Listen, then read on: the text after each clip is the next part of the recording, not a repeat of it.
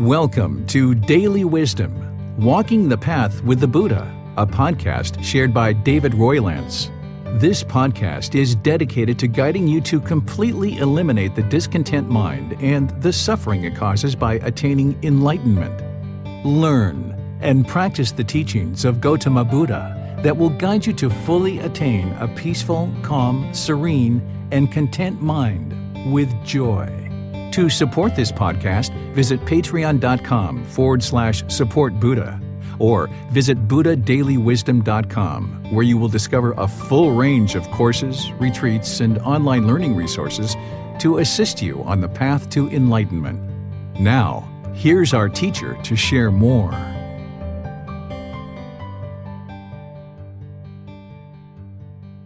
Sawadee Hello and welcome to Daily Wisdom Walking the Path with the Buddha.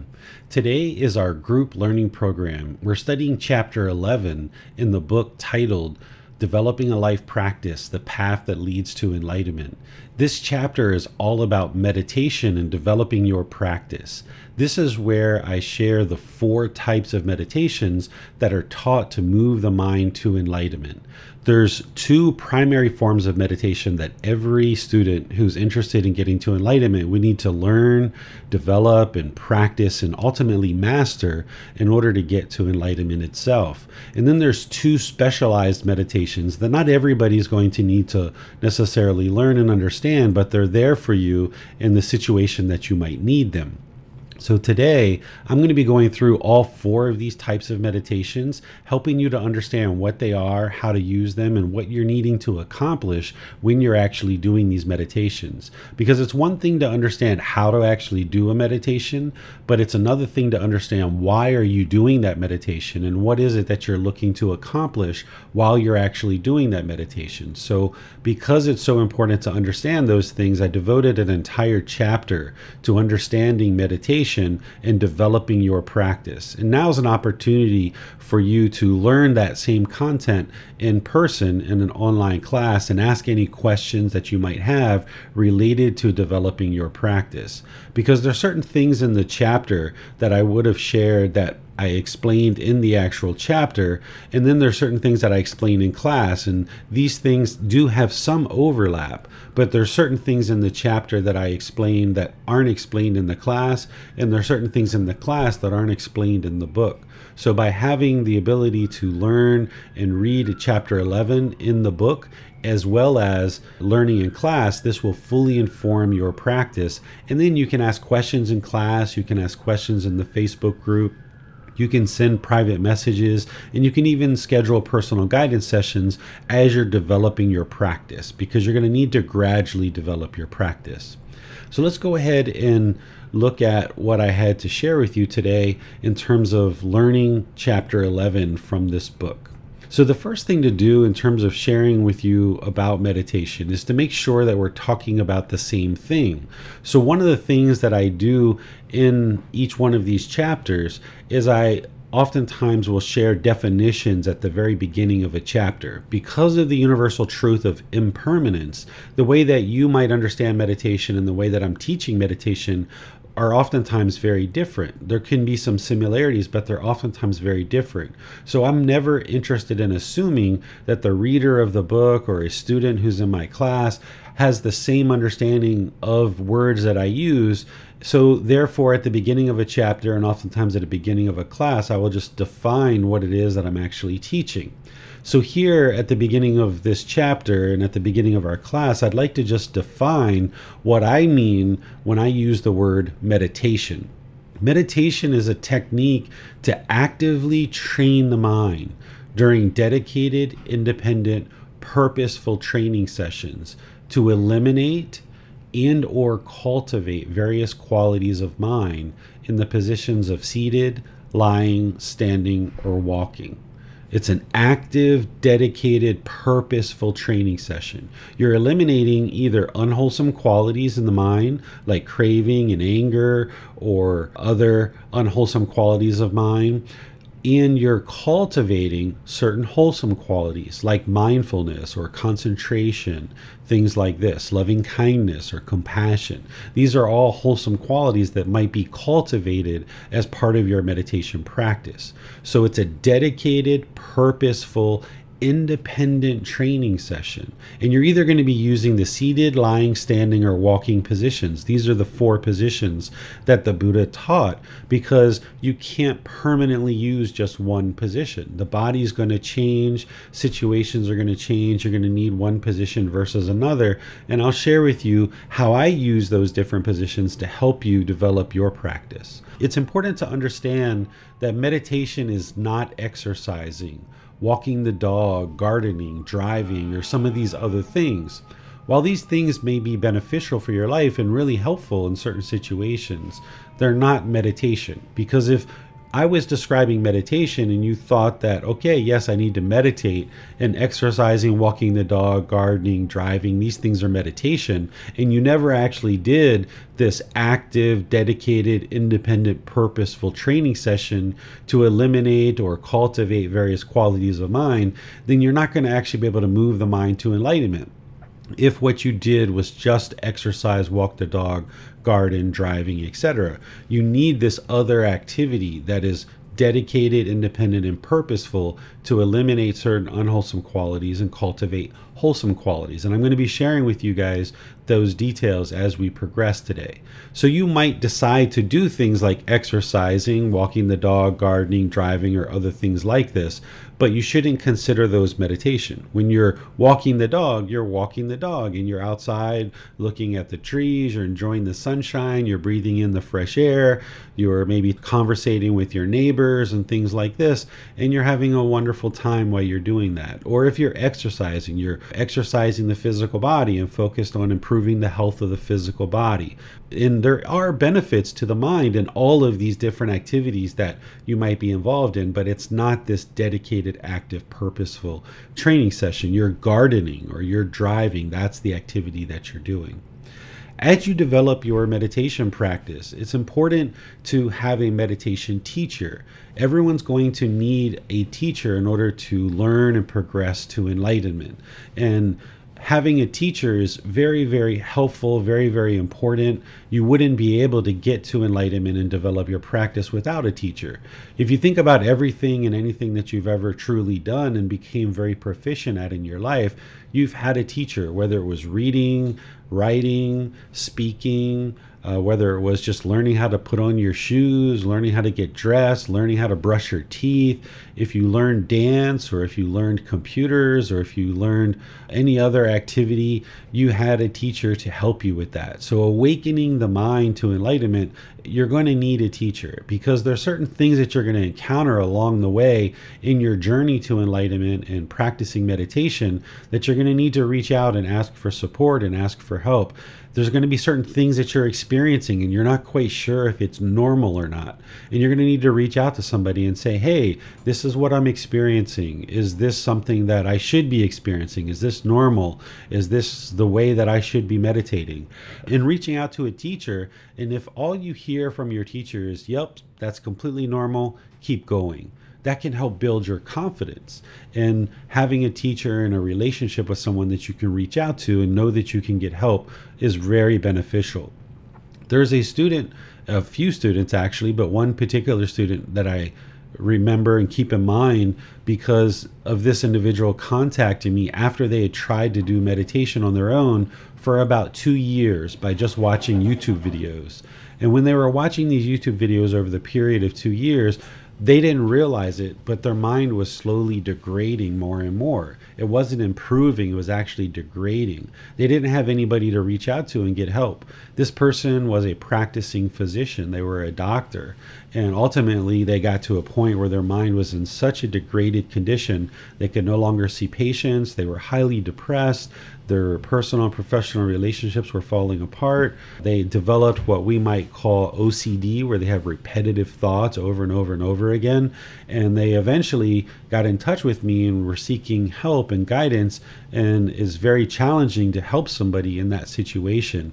Had they just known early on that they were going to need a teacher and to ensure that they had a teacher as they were developing their practice, they could have avoided all of that. Because in the first couple of months or first couple of weeks, as they started experiencing difficulties, they could have reached out to somebody and got help rather than go two years without trying to receive help. And then once they did actually reach out to someone for help, their condition of their mind was so degraded there's so much difficulty in trying to help that person to actually improve in terms of the work that they have to do because their mind is so obsessed now and has such repetitive thoughts that they just ask the same question over and over and over again 30 40 50 times even though the answer has been provided to them and they've been assisted in how to develop their practice, their mind is having a lot of difficulties processing that guidance.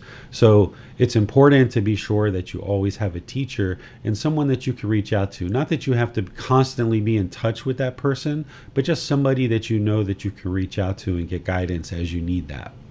There's these four positions that the Buddha shared to help us in meditation seated, lying, standing, and walking. I use these different positions for different reasons and at different times, and I'll share that with you today. But remember, it's learn, reflect, and practice so that you can see the truth for yourself. So I will teach you so that you can learn what these positions are and how to actually use them in terms of the way that I use them. But then you should reflect on that and then you should practice and see what works best for you.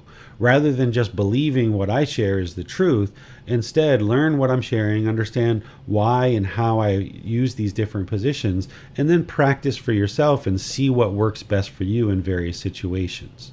So, for example, the seated position. This is kind of my go to position. This is the one that I use most frequently because it's readily accessible. You can sit in a chair, you can sit on the floor. This morning here in the hotel room, I just sat on the edge of the bed meditating. You can pretty much sit just about anywhere. Seated is really helpful. This is where people will typically learn in the seated position, and it's kind of like the primary go to position that most people will tend to use. But sometimes when you're in the seated position, you might actually have difficulties. You might feel aches and pains in the body. You might start falling asleep or dozing off. You might have an overactive mind and the last thing you're thinking about is sitting down somewhere and being still and actually meditating. So that's where these other positions can come in to help you. So lying position is where you just lie flat on the floor or on a bed or something like this and this can be really helpful for you. I've used it in situations where I've had back pain in the seated position or hip pain that I couldn't adjust the body and, and resolve. So I just lay down flat on the floor and I was able to actually continue to meditate. Because what you do with the mind between seated and lying is exactly the same. It's just you're changing the position of the body to get it comfortable so that you're not feeling pain, for example. I've also used lying position in a situation where I had been injured. This physical body was injured in a motorbike accident. I was hooked up to an IV there was no way for me to even sit because the leg had been pretty much crushed by a motorbike. So I was lying in a hospital bed and I was able to still meditate, even with the IV hooked up and even with the leg fairly injured. So you can use lying position in all of those situations. You can even use it as your go to position if you like that. The one thing to consider, though, is that in the lying position, the mind has a tendency to fall asleep. So you need to make sure you're attentive and alert and active in your meditation. Because remember, it's an active, dedicated, independent, purposeful training session. So if you're regularly dozing off, there's ways to address that, which we're going to talk about today. But just be aware that in the lying position, there's a tendency for the mind to fall asleep.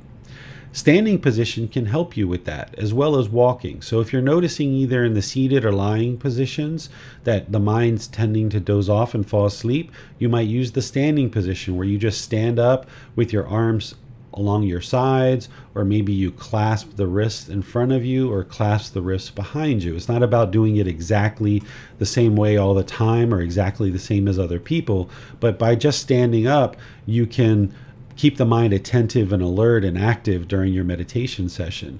Also, if you're having difficulties with pain, either seated or lying, you can do standing position as a way to address any discomfort in the physical body. I've also used standing position when I've been waiting in line somewhere or I've been waiting at a bus stop or something like this. These weren't my dedicated, purposeful training sessions in terms of two to three sessions for 30 minutes or longer. But if I just needed kind of a three minute, five minute, 10 minute little top up meditation outside of my regular practice of two to three meditations a day, I might do a little three minute, five minute, 10 minute meditation here or there as I'm standing and waiting for something. And then there's walking meditation. I've used this when the body was uncomfortable in any of these other positions and I'd rather do walking.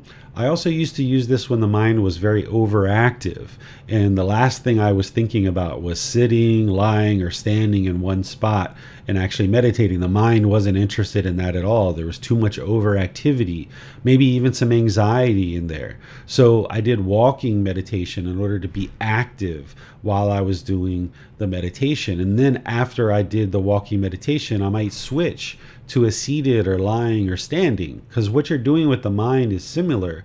It's just you're changing the position of the body. So I might do walking for 10, 15, 20 minutes and then switch to seated or I might have been seated for five or 10 minutes, realizing the mind was too overactive, and I would switch to walking. So you can do it that way. You can also just do walking as a standalone meditation for 30 minutes or 45 minutes or an hour or whatever it is you would like to meditate. So you can use these different positions as you need to. And what I just share with you is how I choose to use these positions, but you will need to work with these different positions at different times and see in what situations do these various positions work for you. In the book, chapter 11, I explain each one of these positions in detail and how to use them and when you might choose to use them. And then I just provided that for you here as well. So, in terms of these basics of meditation, let me just pause here and see what questions you guys might have before we move into some deeper understanding of the various meditations that you're going to need to progress on this path to enlightenment. The way that you ask questions is put that into Facebook, YouTube, or Zoom. The moderators will see that and be sure your question gets asked during the class. If you're in Zoom, you can electronically raise your hand and ask any questions or follow up questions directly. Yes, sir. Um, question came to the mind while you were talking about the different positions of meditation. If the mind tends to, like, um, as you said, fall asleep, if one has an overactive mind, could lying position be used to then bring the mind to a calmer state and then switch position to either seated, standing, or walking? Yes, you can because if the mind is uncomfortable seated in the seated position or it's uncomfortable in the lying position, then it means it needs to get comfortable in the seated or lying position because the mind is discontent when it's being asked to be in just one position. But there are situations where it's kind of better to kind of do some walking where you're actively using the body and then switch to a seated or lying, where just going right into seated or lying with an overactive mind, the mind might be so resistant to that position that it just wants to run or fight you. That's typically what the mind does when you're first starting out your meditation practice it usually wants to either run or fight. It doesn't usually want to actually meditate. The mind is kind of like this wild animal that wants to run around the forest. And when the wild animal trainer walks into the forest, all the animals run and scatter. That's what your mind kind of does when you're like, okay, I would like to meditate. Your mind's like, nah, be on Facebook and kind of scroll through the news feed a little bit. Ah, let's watch some more TV. Ah, let's go have some fun. Let me call my friend. You know, there's always going to be something else the mind typically will want to do when you're like, ah, let's meditate. And then if you give in to that, then that's where the discipline and the complacency aren't there or you know your mind might be complacent there's no discipline there. So as you're first getting started you need to build in that discipline eradicate complacency realize that you're training this wild animal and you're that wild animal trainer that needs to come in and kind of decide what's best in any given situation. In some situations you might choose to walk first and then switch to seated or you might choose to just do walking. In other situations where the mind's kind of teetering and you're like, oh, maybe I can do some seated or lying here, you might try to do that. So there's not a one size fits all. And this is where you have to practice and see what's working best for you in any given situation and then not cling to any particular position or hold on to it and have the freedom to change as you need to as your practice develops. Thank you, sir. You're welcome. Um, and then Lindsay asks For walking, could or should we have a destination? Perhaps walk in circles? I have not yet tried walking meditation, but I feel it would help me with my overactive mind. Yeah, so I teach it as walking in a counterclockwise circle direction. I have a video on our YouTube channel where I taught this. It's about a 12 or 15 minute video. You can go to our YouTube channel, Daily Wisdom Walking the Path with the Buddha, and then search for walking meditation, and you'll see the video that I teach there. And I break it down piece by piece and show you how to do the walking meditation. It's not a destination, it's that dedicated, active, purposeful training session. You can do it inside, you can do it outdoors.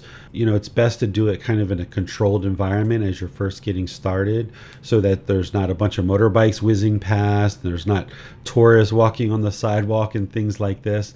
But ultimately, you'll be able to get to the situation where you're so focused and so concentrated in your walking meditation, you could really do it anywhere in a park or on a sidewalk where there's people walking and all these different things. But initially, you would like to learn kind of in a more controlled environment and walk in a counterclockwise direction. It's a really slow down walk, and there's a part where you put your foot flat and then you transfer the weight.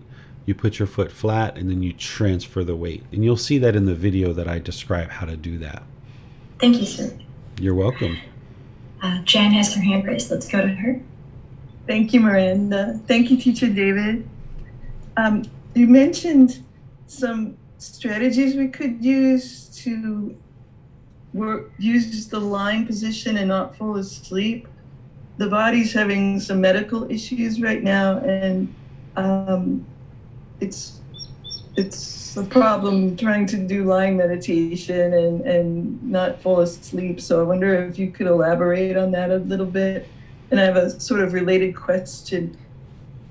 The the body's more attentive and alert. The mind's more alert in the morning. Mm-hmm. Um, I wonder about meditating multiple times in the morning rather than spreading it out over the course of a day. In terms of time, frequency, and duration of our meditation, what I recommend is two to three sessions per day for 30 minutes or more. And that's what you need to build up to. Oftentimes, when we first start, it's five minutes or 10 minute session. Even for some people, it's one minute or two minutes. And that's where you're starting, and that's fine. But ultimately, you'd like to build that up to 30 minutes or more two or three times a day. And it's usually best if you can spread that out over the course of the day because then you kind of get this consistency in your meditation. Whereas if you're just doing a lot of meditation in the morning, then it might not be enough to kind of carry you through your day. But you can see what works best for you in that situation. It's kind of like drip, drip, drip, drip of an IV drip. You would like to kind of you know address the mind in the morning you know you kind of have four to six hours and then you address it again in the middle of the day and then four to six hours and you address it again in the evening and this kind of keep the mind in the middle and being able to experience that peaceful calm serene and content mind with joy over this consistent period of time of the day and you're knocking down the craving and anger throughout your day. And this will help you because there's not a whole lot that can go wrong in that four to six hour period. And anything that does happen in that period, you've got a meditation coming up right after that. So that's what I would recommend in terms of time, frequency, and duration. I have planned to talk about that, but we just talked about it here. So when we get to that point, I'll just kind of skip over that. And then in terms of uh, falling asleep, uh, you'll notice this at different times, and I also had plans to talk about this later as well. And it, particularly early on, in the first three to six months, you might notice that the mind is very droggy because the mind hasn't necessarily been sleeping the best with all these pollutions of craving, anger, and ignorance in the mind, there tends to be difficulty sleeping. Whereas, like when we were children, we could fall asleep at the drop of a, a, hat, and that was very easy for us to do because we didn't have all these worries. You know, there weren't all these difficulties and struggles that we encountered. We were just pretty much in the present moment. You know, am I eating now? Am I playing now? You know, am I going to school now? I'm putting on my shoes now. The mind was kind of functioning a bit more in the present moment and it didn't have all these worries about the past or the future. But as we age and the mind takes on this and it gets more and more polluted as we age, then we have difficulties oftentimes falling asleep. So we might have gone for a period of time with not a very good quality sleep. So, as we start meditating and we start getting rid of some of these pollutions of mind, our mind oftentimes functions more like a child's mind where it's really easy to fall asleep at the drop of a hat. So, you might find 10 minutes into the meditation or 15 minutes into the meditation, you just get super tired. So, you have different options here is one you could just go to sleep and get some rest because that's what the body needs and that's what the mind needs another option would be if you're really interested in extending your meditation cycles and, and ensure that you're actually getting uh, quality meditation, you could switch positions. So if you are noticing in the seated or lying position that you're falling asleep, then you could switch to a standing or walking. And this would extend your meditation period and ensure that you're getting your meditations. And then a third thing is if you notice that your mind is more attentive at any particular time during the day, you could kind of plan your meditations around that time. But just know that, you know, your meditation is going to shift, it's going to change, it's not always going to be the same. That you might observe that at certain points of the week or the month, you know, you have certain times where the mind's more attentive and you meditate during those times. And then as you age or as things change in your life, as responsibilities change, as as job responsibilities change, as maybe kids come in and out of your life, you may need to adjust. And by not having a very rigid meditation schedule where okay every morning at 8 a.m every evening at this time you know if you don't have that that's actually really helpful for you. Whereas if you just have these anchor points where you know kind of morning and evening i'm going to be doing some meditation and then perhaps in the middle of the day you're going to try to carve out some time somewhere then as well then you'll be able to kind of ease into your meditation at different times without having a fixed schedule, which can be really helpful for you. And then you can take advantage of when the mind has energy and it's more active and you feel like, yes, there's some attentiveness there, then you can take advantage of that. And then when it's more droggy and you feel like you need to rest and take a nap, you can do that and not feel like you've missed your meditation because you had it scheduled at a certain time. Instead, you can just know that you're doing two to three sessions per day, 30 minutes or more, and just kind of find times to do that throughout your day. Thank you, Teacher David. You're welcome. Uh, it does not appear there are any other questions at this time, sir. All right, so let's move on to the next thing that I plan to share with you guys. So let's talk about starting and conducting your meditation session essentially what I like to share with you is the mind is the boss and the body is the employee. This is really helpful to understand as you're training the mind because in order to get to the mind, you have to go through the body. So you have to go through the employee to get to the boss. So you would like the body to be comfortable, not luxurious and not painful. If the body was too luxurious, it's not going to want to take you to go see the boss. Or if the body was painful, if the employees were painful, they wouldn't be interested to take you to go see the boss. So you'd like it to be comfortable, not luxurious and not painful. In this way, you can go to train the mind. You can get access to the mind to train it really well when you have the body in a comfortable position. The second thing is the Buddha talks in his teachings about setting up mindfulness in front of you. If you learn the words of the Buddha and what he describes in terms of meditation, which I devoted an entire book of this book series to excerpts and extracts of the Buddha's teachings related to meditation, you'll see that he shares about setting up mindfulness in front of you. Well, what mindfulness is, is it's awareness of mind having awareness of mind. So, what he teaches is developing this awareness of mind before you actually start meditating the understanding is is that if you came and you just plopped down into meditation and tried to actually start meditating you would find it very difficult to actually gain benefit of the meditation because you haven't really done the work to set up mindfulness or set up this awareness of mind prior to meditating. You just plop down into meditation and started meditating.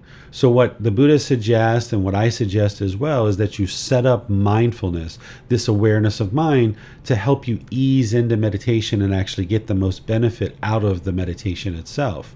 The way that I do that is if I'm meditating in the morning, I will typically wake up, I will go use the restroom to clear out any organs.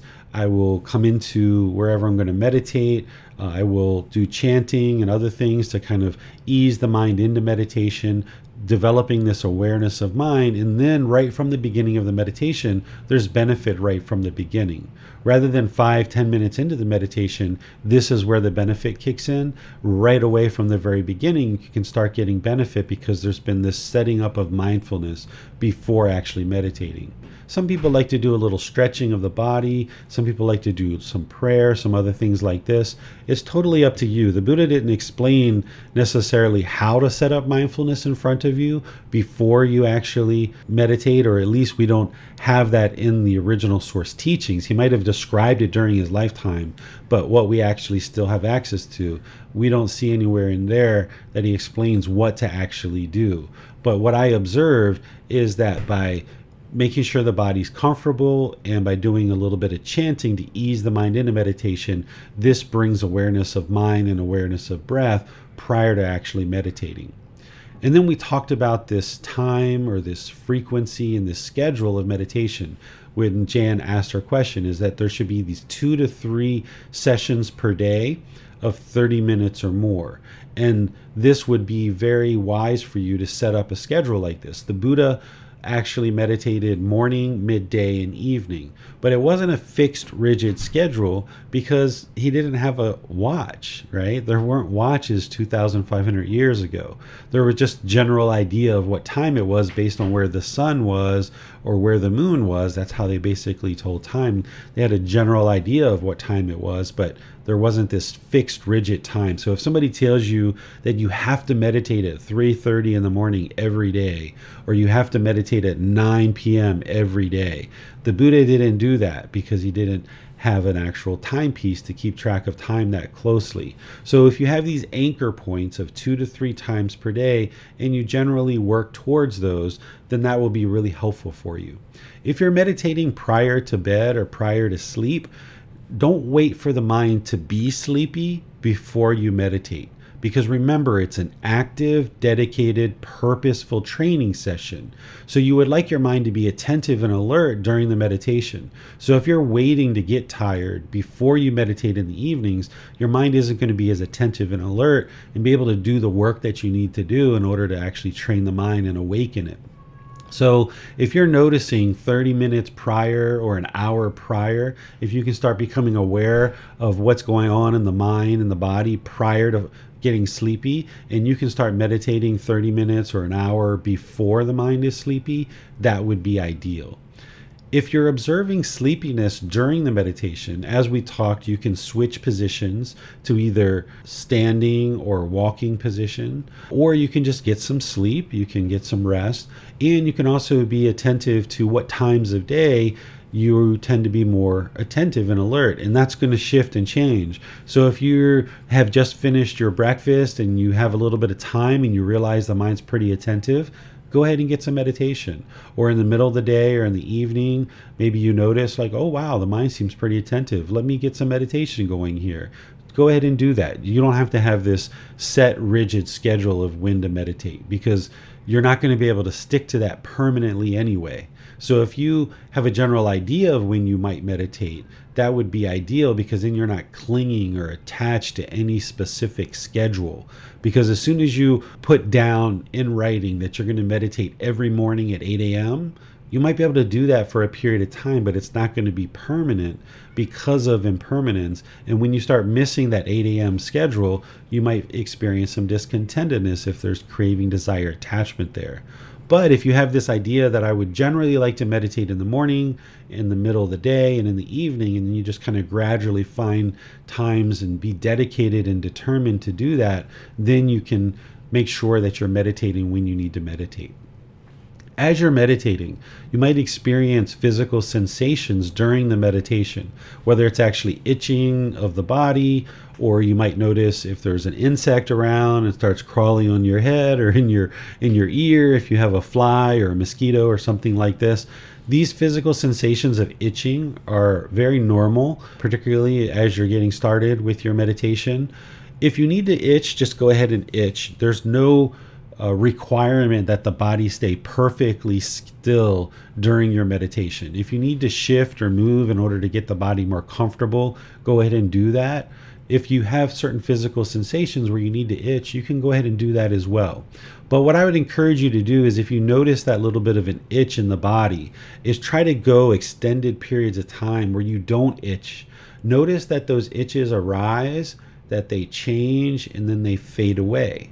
So if you can go three to five seconds without itching, and then you've got to itch, okay, you went three to five seconds. Now, next time, try to get to 10 or 15 seconds, and then 30 seconds. And then eventually, you'll get to the point where you can see that itch will arise it will change and then it'll slowly fade away because it's impermanent, but you've been able to maintain your focus on the breath the entire time. This is very helpful for the mind that you don't become reactive to what's going on around you, that you can maintain your focus and concentration and meditation even when there's a certain itch in the body. And then you'll get really good at this to the point where there could be a fly crawling around on your head or on your tip of your nose and these different things.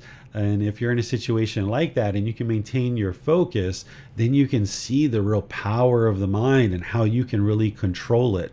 That in those situations where you would want to just swat the fly or scratch your head or something like that, you can maintain the focus and concentration. This is very powerful for your meditation.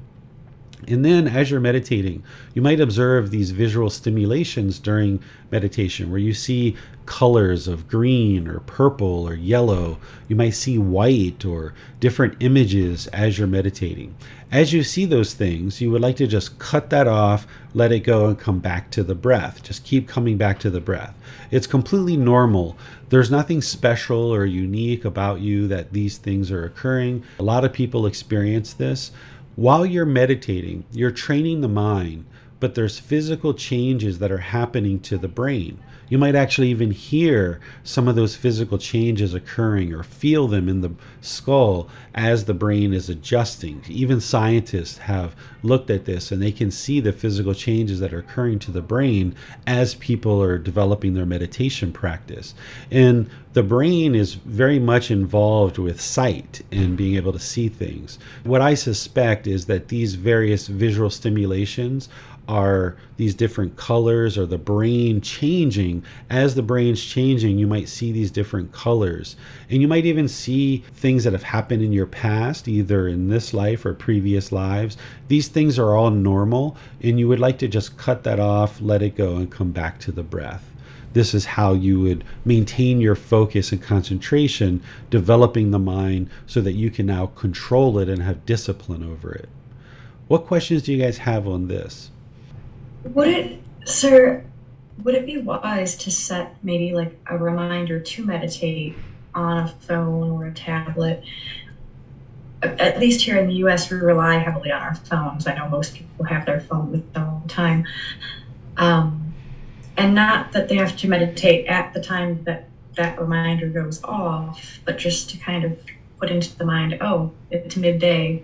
I should meditate sometime around now. Yeah, that can be helpful for you if that works for you, is having that little bit of a reminder. There's no harm in that.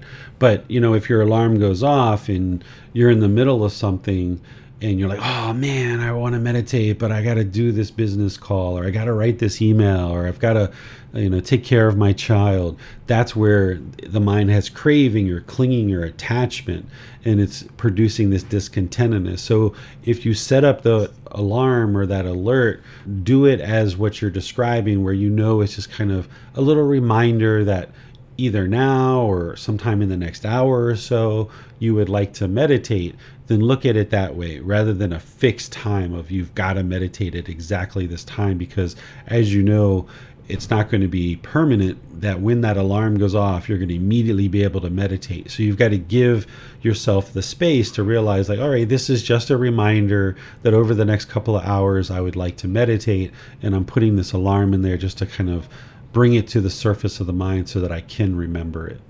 Thank you, sir. you're welcome Uh, Jan has her hand raised. Let's go to her for her question. Thank you, Miranda. Thank you, Teacher David.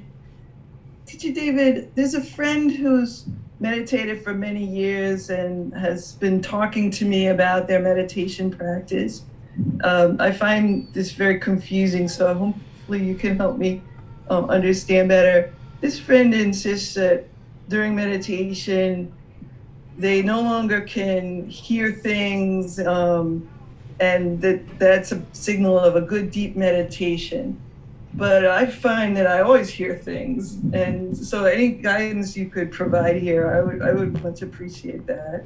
Yeah, there's different aspects of that. You know, there are definitely times in your meditation where you get so deep in the meditation and you're focused so intensely on the breath, but yet there's this relaxed, you know, calmness in the mind, but yet you're attentive and alert to the breath that you don't hear other things that are going on. That is possible.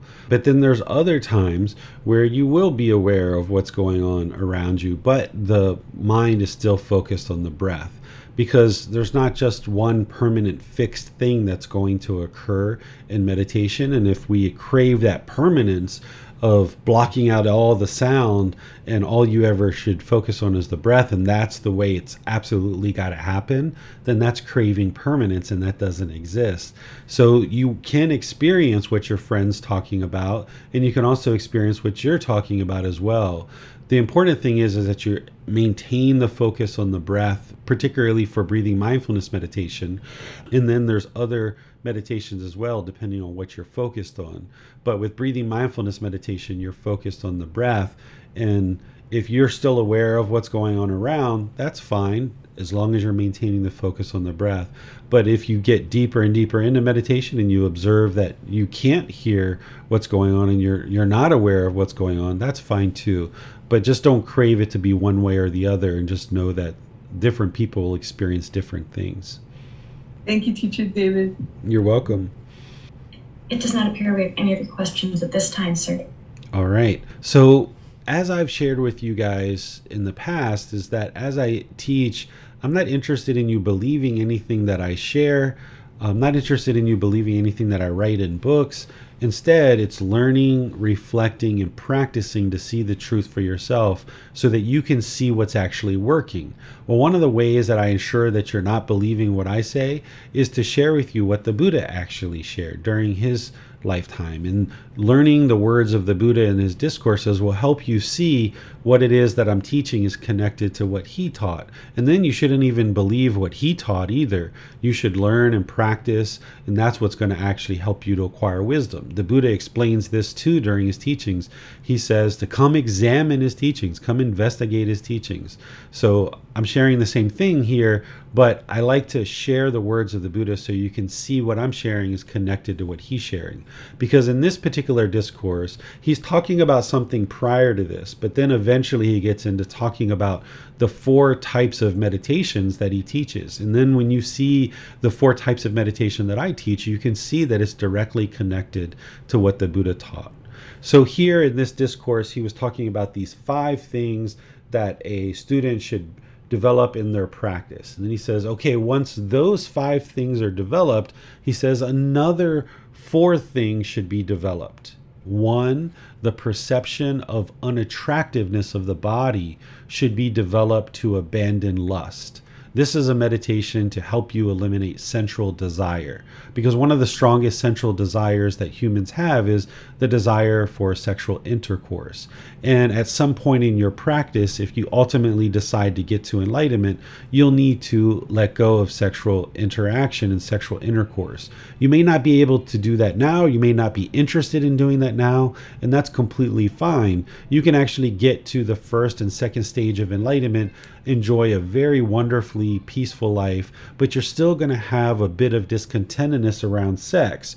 I'm sure you've experienced where you've wanted sex and you couldn't get it for one reason or another, and the mind was discontent because of that craving for sexual intercourse. Well, ultimately, to move the mind from that second stage of enlightenment to the third and fourth stage, you would need to let go of the sensual desire and the way that you do that is to work on eliminating all sensual desires. And one of the most significant ones is sexual intercourse, because so many of the senses are involved in sexual intercourse. And the way that you do that is through a meditation that I'm going to share with you that develops the unattractiveness of the body. This is how you develop and abandon the sensual desire to have sexual intercourse. The second meditation that the Buddha explains to develop is loving kindness should be developed to abandon ill will.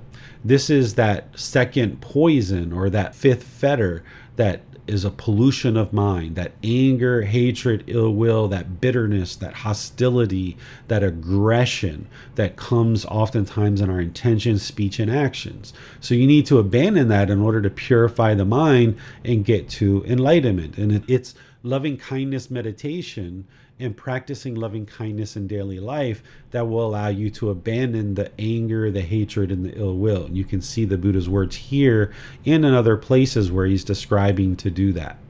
The third meditation that he's talking about here is mindfulness of breathing or breathing mindfulness meditation should be developed to cut off thoughts.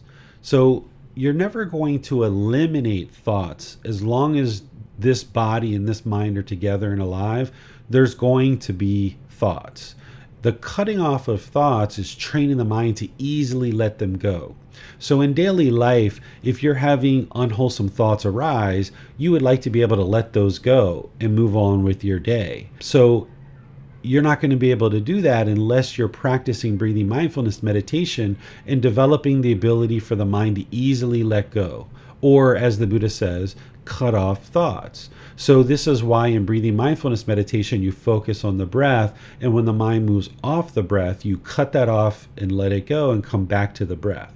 You're not trying to eliminate thoughts. Even an enlightened being is going to have thoughts during meditation and during daily life as well. But in the meditation, you're training the mind to easily let go so that then in daily life, you'll be able to easily let go of any unwholesome thoughts that arise. We'll talk about this some more as we progress today. And then the fourth one that he talks about here is he says the perception of impermanence should be developed to eradicate the conceit I am. When one perceives impermanence, the perception of non self is stabilized. One who perceives non self eradicates the conceit I am, which is nibbana or enlightenment in this very life. So, as long as there's not the understanding of impermanence, as long as the mind is craving permanence, then there's going to be this perception that this body and this mind is who you are as a person. The realization of non self can't happen until you deeply understand impermanence and you realize that this physical body and this mind is not you. And then to eradicate conceits or arrogance or pride, judging, measuring, and comparing others, you need to also be able to let go of this conceit or this arrogance of I am.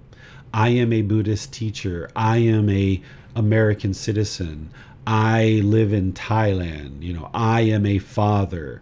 You know, all these I am, I am, I am. You need to understand that you may do these things, but that's not who you are as a person. As long as you hold on to this I am, then there's the tendency for this arrogance or this ego to wrap around that and now project that into the world, thinking that that's who you are. So there's a way to eradicate this self or this conceit of I am where the mind is falsely believing that there is a self the mind is mistakenly understanding that this physical body or this mind is the self, but it's not. The physical body and the mind is impermanent. There is no permanent self. There is no self. So there's a meditation to help you be able to accomplish that. The four different types of meditations that I just described remember, meditation is a dedicated, purposeful, independent training session where you're either eliminating unwholesome qualities or you're cultivating wholesome qualities. So, here, what I've done for you is I've now taken those four types of meditations that the Buddha shares, and I'm showing you exactly what you're eliminating from the mind as an unwholesome quality, and I'm showing you exactly what you're cultivating as a wholesome quality. This is the why of meditation. This is why you're actually doing it, because you're trying to eliminate discontentedness where the mind is shaken up, it's unstable, it's uncalm, it's unsteady. You're trying to get to this awakened mental state where the mind is peaceful, calm, serene, and content with joy. So you need to eradicate the pollutions of mind.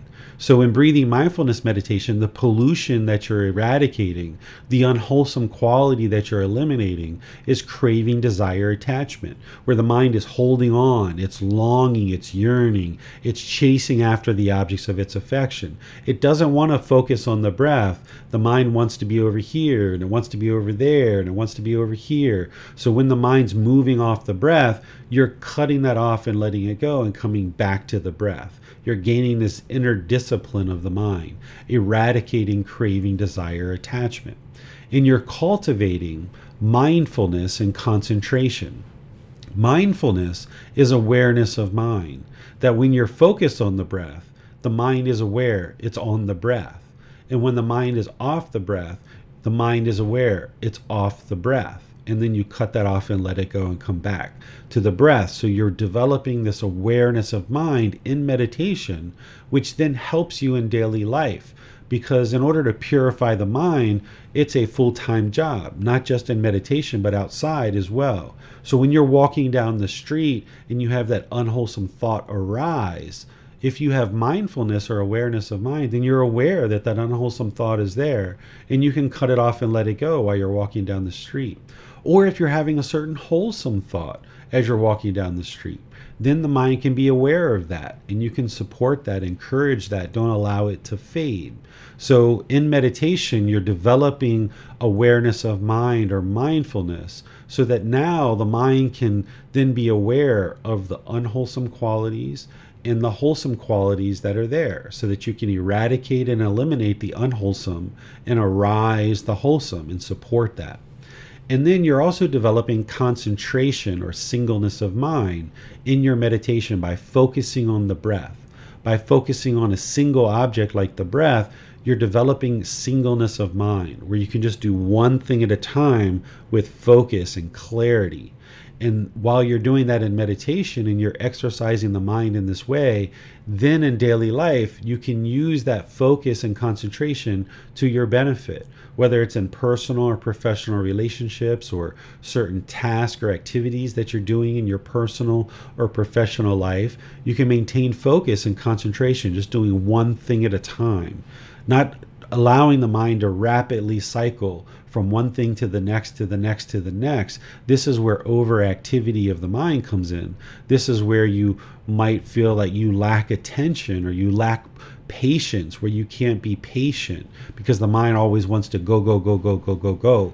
That is because we've trained our mind to rapidly cycle from thing to thing to thing to thing. But if you train your mind to have concentration or singleness of mind in meditation, focusing just on the breath, and then you carry that with you throughout your day where you're only focused on one thing at a time, now more and more you're refining the mind to do that. Initially, it can be a struggle, it can be difficult, But then the mind gets so used to functioning that way, it just always functions that way. It's not possible for it to actually do more than one thing at a time. And you'll find that you're more productive this way.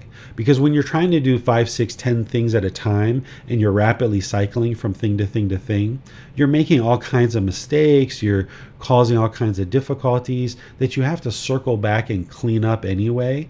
You think that you're actually creating more progress or more productivity in your life, but you're actually creating more difficulties because you're not able to bring the full wisdom of these teachings to practice something like right intention or right speech or right action in a way that is clean and pure so that it doesn't produce any unwholesome results.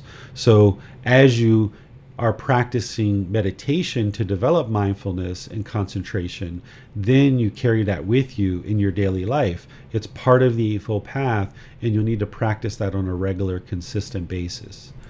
Loving kindness meditation is to eliminate the anger, hatred, ill will, and all the lesser versions like frustration, irritation, annoyance, things like this. The bitterness, the hostility, the aggression. Because if the mind doesn't get the objects of its affection, it will oftentimes revert to this bitterness, this aggression, this hostility. And this is where we have this unskillful speech or actions or other conduct that then now pushes people away from us. So, what you would like to do is eradicate this anger, hatred, ill will, and all those lesser versions, and you would cultivate or arise loving kindness for all beings. Doing this in meditation, yes, but then carrying that with you in daily life where now as you're outside interacting with people in your personal and professional relationships that you have this genuine interest in seeing all beings be well you have this active goodwill or this loving kindness towards all beings and now, through your intentions, your speech, and your actions, you're functioning in a way that is very loving and very kind. And now you can be polite, kind, friendly, and respectful to all beings. And by you putting out that through your intention, speech, and actions, over time, that's what will come back to you. But as long as we're putting out anger, hatred, ill will, bitterness, aggression, hostility, that's what's going to come back to us. So, the way that we clean up our mind and we clean up our life is by transforming our own mind by doing loving kindness meditation as part of our overall meditation practice.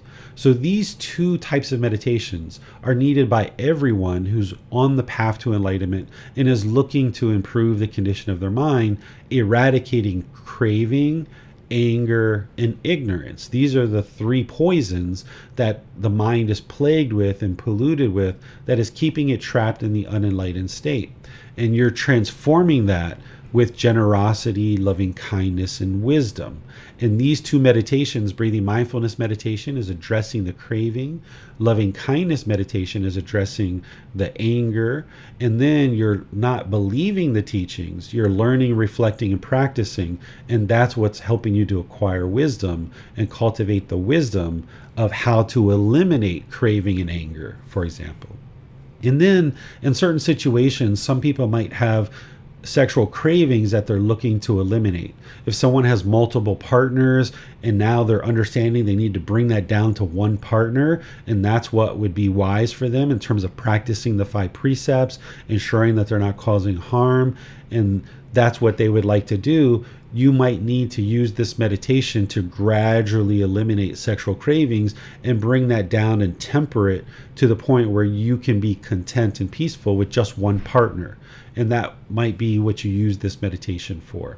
And then there's other people who might be with one partner and you and or that partner have decided that okay we're going to now you know make our way from the first or second stage of enlightenment. We've you know been in that stage for 5 years 10 years 15 years 20 years what have you. You're at a point in your life where maybe you've had enough sexual interaction and you now would like to fully eradicate sexual cravings from the mind you can use this meditation that I'm going to share with you to be able to accomplish that. And then there's the meditation to realize non-self as you're experiencing the jhanas, which are the four preliminary phases that the mind goes through before it experiences the first stage of enlightenment, you can work towards eradicating the self that the mind mistakenly believes is there and use this meditation to actually help you initially, you're going to be working to put together and understand the three universal truths, the Four Noble Truths, the Eightfold Path, the five precepts, developing your meditation practice, and all these other things. And as this is starting to gel and start to come together, and you're starting to observe the improvement to the condition of the mind, your life, you're starting to experience the qualities of mind that the Buddha talks about in the jhanas or these preliminary phases then that's the point where you should start looking at perhaps getting guidance on this meditation to realize non self. And that would be an appropriate time to help you with that. So let's go through and look at some of the words of the Buddha related to meditation and specifically breathing mindfulness meditation. This first little excerpt that I pulled out is a pot without a stand is easy to tip over. He says this in his teachings. The pot is the mind the stand is your meditation practice. And if your meditation practice is either non existent or you know not really consistent then your stand isn't very strong it's not very stable it's not very wide so it's easy to tip over the pot it's easy for the mind to become discontent and shaken up if there's not a solid stand there so, developing your meditation practice is to develop this solid stand that the pot can now sit on. And now it's much harder to tip over the pot because there's a nice solid stand. But a pot without a stand is easy to tip over. So, if you are not developing your meditation practice, that's the reason why your mind is experiencing anger, sadness, frustration, irritation, annoyance, guilt, shame, fear, boredom, loneliness, shyness, resentment, jealousy, any kind of displeasure, despair, uncomfortableness, dissatisfaction, all of these feelings and others are because the mind is just not trained. And it's your meditation practice, along with other steps on the Eightfold Path, that is going to train the mind so that you have this nice, stable stand. And now the mind won't tip over and become discontent as you get closer and closer to enlightenment. The Buddha points to breathing mindfulness meditation at multiple points in his teachings and explaining how important this was for his practice to get to enlightenment.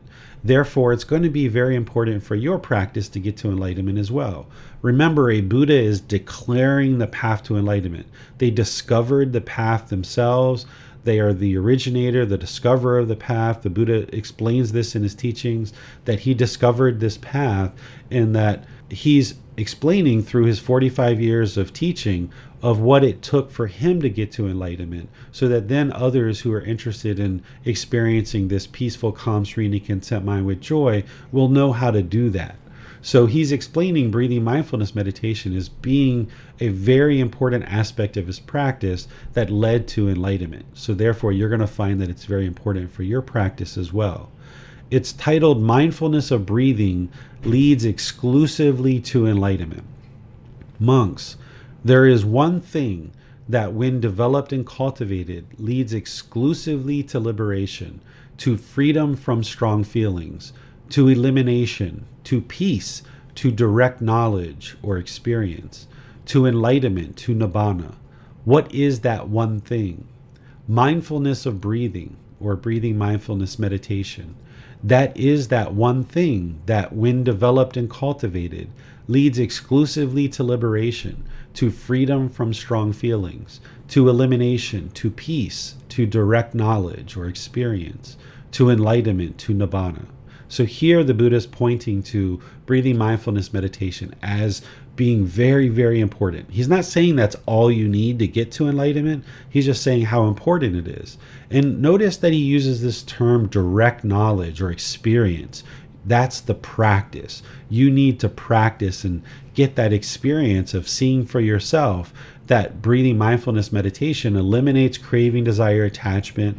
It arises this mindfulness and concentration, and it's improving the condition of the mind. Breathing mindfulness meditation, the Buddha explains, as I just shared, that it leads exclusively to liberation, to freedom from strong feelings, to elimination, to peace, to direct knowledge, to enlightenment, to nibbana. So, the way that you do this is you focus on the breath. You focus on the sound of the breath or the sensation of air moving into the nose over the skin. The breath is the central focus. This is the single object during breathing mindfulness meditation that you work to keep the mind focused on. But the mind is going to move off. And as it does, you just become aware of that sooner and sooner and sooner. And you make it more and more easy to cut it off and let it go. Initially, when you first start practicing, you mind might be wondering for three minutes, five minutes, 10 minutes, and you realize, oh my goodness, I'm meditating. What am I doing? Get back over here. Bring the mind over. And then you're focused on the breath for however long, and then the mind goes away again. And it might be a while before you notice that it's gone. That's completely normal. But as you develop your practice more and more over a consistent long term period, with this mindfulness or awareness of mind, you become aware sooner and sooner that the mind is moved off the breath so that then you can cut it off and let it go and bring the mind back to the breath. The goal isn't to eliminate your thoughts. You're not going to ever be able to do that as long as this body and this mind is together. But what you're trying to do in meditation is observe that the mind's off the breath sooner and sooner and more and more easily let go and that's going to take quite a while. Remember, it took you many, many years to learn how to read, write, and understand the English language. Even now, or whatever age you are, there's probably still words that you're learning. There's probably still grammar that you're learning. After all these years, you're still learning the English language, for example. You haven't mastered the English language necessarily. So, oftentimes, there's this expectation or this pressure you put on yourself to master meditation in the first day or the first week or the first month. That's not the way this works. There needs to be patience where you're gradually learning and you realize that you're gradually evolving your practice. So it's going to take time. So as you gradually train and you gradually practice, you'll see this gradual progress where the mind will come into the present moment, being able to focus on the breath more and more, and you'll develop right mindfulness or awareness of mind ultimately the four foundations of mindfulness, which I've talked about in other classes. And then there's this development of right concentration or singleness of mind. And the mind can be trained to let go of thoughts, eliminating craving, desire, attachment. Miranda is going to be teaching a class on this on Wednesday in Zoom. It's a Zoom only class. So you're welcome to join that and learn. And I've taught this in other classes as well. But this is essentially how you would do breathing mindfulness meditation. What questions do you guys have on this style of meditation? You can put those into Facebook, YouTube, or Zoom, or you can electronically raise your hand in Zoom and ask any questions that you like. Uh, it does not appear. Oh, uh, Rick raised his hand. Let's go to him for his questions, sir. Thank you, Miranda, and thank you, Teacher David. I just wanted to clarify. Um, it sounds like breathing mindfulness meditation is the most important, um, and yet we also learned that there are three other forms that at least the Buddha taught, and that you you also teach, which are loving kindness meditation, um, the um, I don't remember if you said the disgustingness of the body, but the unpleasant aspects of the body for sexual craving, and the um, the uh, meditation that deals with impermanence and non-self. Are these considered four separate meditations, or do they build upon one another? They are four separate meditations that you do separately. Breathing mindfulness meditation is a standalone meditation that you do. The way that I teach loving kindness meditation is you do some breathing mindfulness meditation leading into loving kindness and coming out, but those are separate aspects of meditation, and you see it as very separate things because you're working to accomplish very different things in each type of meditation. But as you're first learning, I suggest people to learn breathing mindfulness meditation for at least four weeks, that work on that first before they start doing something like loving kindness meditation. And then uh, once you've got your breathing mindfulness meditation practice pretty well developed, minimum of four weeks, maybe longer, then you can start developing your loving kindness meditation the way I'm going to share with you. And then once you develop that for a while, then if you need those other specialized meditations, you might reach out after three months or so to a teacher to help you develop the other parts of your practice because initially you're going to be active in developing all aspects of the Eightfold Path, and that's going to take a while to do that. Meditation is part of that, but typically people aren't jumping right in to eliminate sexual cravings or eradicate the self or realize non self very early in their practice. You need to first develop breathing mindfulness meditation and loving kindness meditation before you have what you need to move into the others. You used the word specialized for the last two meditations. If somebody was going along the path for an extended period of time really got deep into the practice, would they uh, poss- would they most likely be doing the two specialized meditations or are they actually specialized for specific people in specific situations? In other words if i if i've been just a student whether i had problems with sexual craving or not and i've been studying with you for five ten years and i'm really getting deep into the practice would it still be recommended that i am familiar and utilize these other two meditations. I think it's helpful to know the meditations, to practice them, particularly if someone's planning to be a teacher, because they're going to need to share these meditations with their students at different times. But as an individual practitioner who maybe isn't interested in teaching, who isn't interested in sharing these teachings with anyone, they're just interested in getting to enlightenment for themselves, they may not need to know those other specialized meditations. It wouldn't hurt to understand them, particularly if you've got everything else pretty well sorted in your practice and you're like, all right, well, what else is there to learn? And you know you haven't yet learned those two specialized meditations, then sure, you know, go ahead and get into it and, and learn them because it's not going to hurt you to learn them and it can only help deepen your wisdom around the path to enlightenment. Thank you, David. You're welcome. Uh, Tony has his hand raised, so let's go to him for his question, sir. Can you hear me okay, Teacher David? Sure can.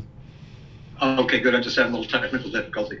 Thank you. Thank you for, uh, uh, you know, just wondering about opening uh, my eyes when I'm meditating. What are your thoughts on that? Uh, uh, the teaching is to keep the eyes closed, but to, to open your eyes a little bit or open your eyes. What are your thoughts on that, sir?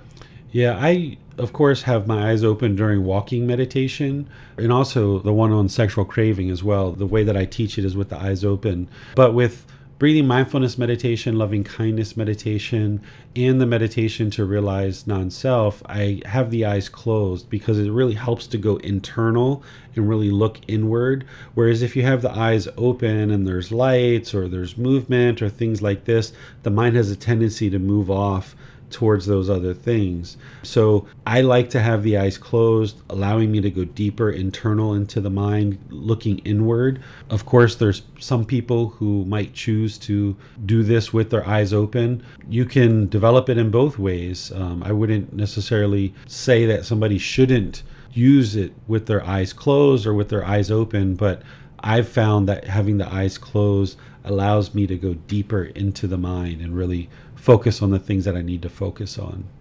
Thank you, sir. You're welcome. On Zoom, Lindsay Reiner asks Is it acceptable to also focus on the movement of air into the chest and lungs, sir? Some people choose to focus on the abdomen and things like this. I've always focused on the breath and found that that's the best way. That's what the Buddha teaches as well that to focus on the breath, the sound of the breath. The breath is right now. Oftentimes, the mind wants to be somewhere else and even being on the abdomen or the chest that's somewhere else. Whereas if you can just focus everything right here where it needs to be focus on the sound of the breath or the sensation of air moving into the nose this really keeps it focused and concentrated on a single object. Um, that's what i found works best. The buddha describes this in his teachings to focus on the breath and you'll find I feel the best progress if you focus on the sound of the breath or the sensation of air moving into the nose over the skin. Thank you, sir. You're welcome. Uh, it does not appear we have any more questions at this time. Yeah, something I'll share before I move on, based on some of the questions that were just asked, is there are certain things that people may have been practicing in the past, and now things that I'm sharing are perhaps different than what you've been practicing in the past. And to me, that's a very good thing. If you're studying with a teacher that is just teaching the same things that you already know, then you have no use for this teacher because they're teaching you all the same things you already know. If your mind is currently unenlightened and you're experiencing discontentedness, then you know certain things that you currently are doing in your practice aren't 100% the truth. You haven't acquired what the Buddha calls final knowledge. This is someone who's attained enlightenment will have final knowledge. They will understand kind of the finality of what it takes to actually get to enlightenment. So there are certain things in your practice if you're not enlightened that you're going to have to get rid of and let go of. And then there are certain things that you're going to need to bring into your practice to evolve your practice and develop your practice further. So if you're studying with a teacher that is sharing things with you that is different than what you currently understand, that's a very good thing you're just going to need to get to a point where you're willing to let go of certain things that you've been doing in the past. Try these new things that you haven't heard of before or that you maybe haven't tried before. Do those for a consistent long-term period of time and see that it improves the condition of the mind and your practice. Whereas if we just hold on to things that we've done in the past and the mind is unwilling to try new things, then it's not going to be able to experience the progress and improvement that it could experience. So if you're used to meditating with your eyes open and you've never really tried it with your eyes closed, do it with your eyes closed for a consistent long term period, not just once or twice, but for several weeks and see what the improvement is. Whereas if you're used to the breathing on your chest or your abdomen and that's what you're used to doing, then choose to let that go and just focus on the sound of the breath for a consistent long term period of time and see the improvement for yourself if you're used to listening to music or having candles or different things like this in your practice, letting that stuff go and just focusing on the body, the mind, and the breath, those are the only three things that you need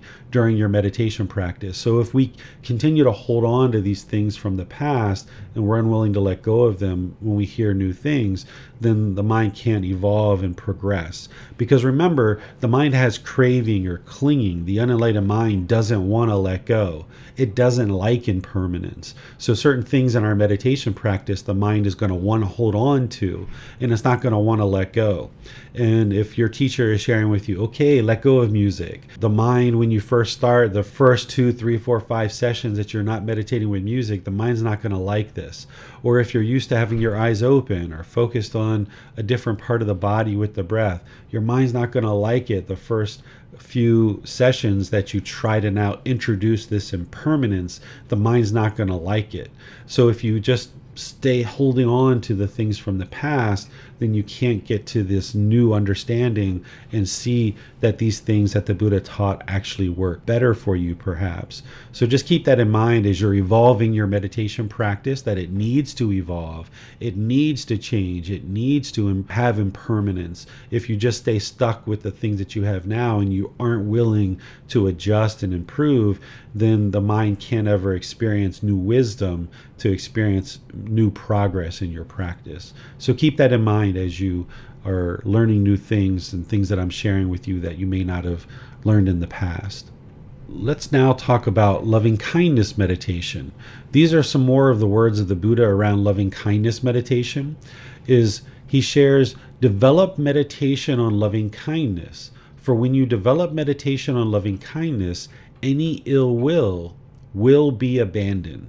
So this is the way a Buddha speaks very clear, very precise, very concise, right? He's not going to give you all these kind of random stories that you need to interpret and kind of figure out what is it that he really means because then his teachings are open to interpretation and you may interpret them in a way that he didn't mean them. So with a Buddha's mind being fully perfectly enlightened, they're not interested in fame or fortune. They're not interested in looking so smart. And Buddha has already eradicated the ego and any kind of arrogance or pride. They are experiencing this peaceful, calm, serene, and content mind with joy, and they're just interested in making their teachings as accessible to everybody as possible. So they're going to speak in a very straightforward, very common way. So that's what you're seeing here when he says, develop meditation on loving kindness. For when you develop meditation on loving kindness, any ill will will be abandoned. Very simple, very straightforward. So the next question becomes well, how do you do loving kindness meditation?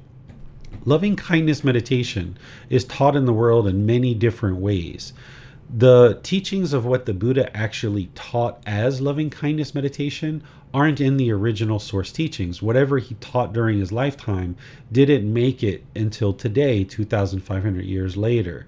So we see that he did teach loving kindness meditation, and it's important, and he describes it right here and in other places about why it's important and what it actually does. But how he actually did loving kindness meditation isn't in the original source teachings of the Pali Canon. So, what you do is you learn from a teacher who you feel has eradicated anger, hatred, ill will, and all these lesser versions. And you feel that, okay, this person has eradicated ill will from the mind. So, whatever they're doing as loving kindness meditation must have worked. So, by learning with somebody like that, then you can have confidence in what they're teaching is potentially the truth.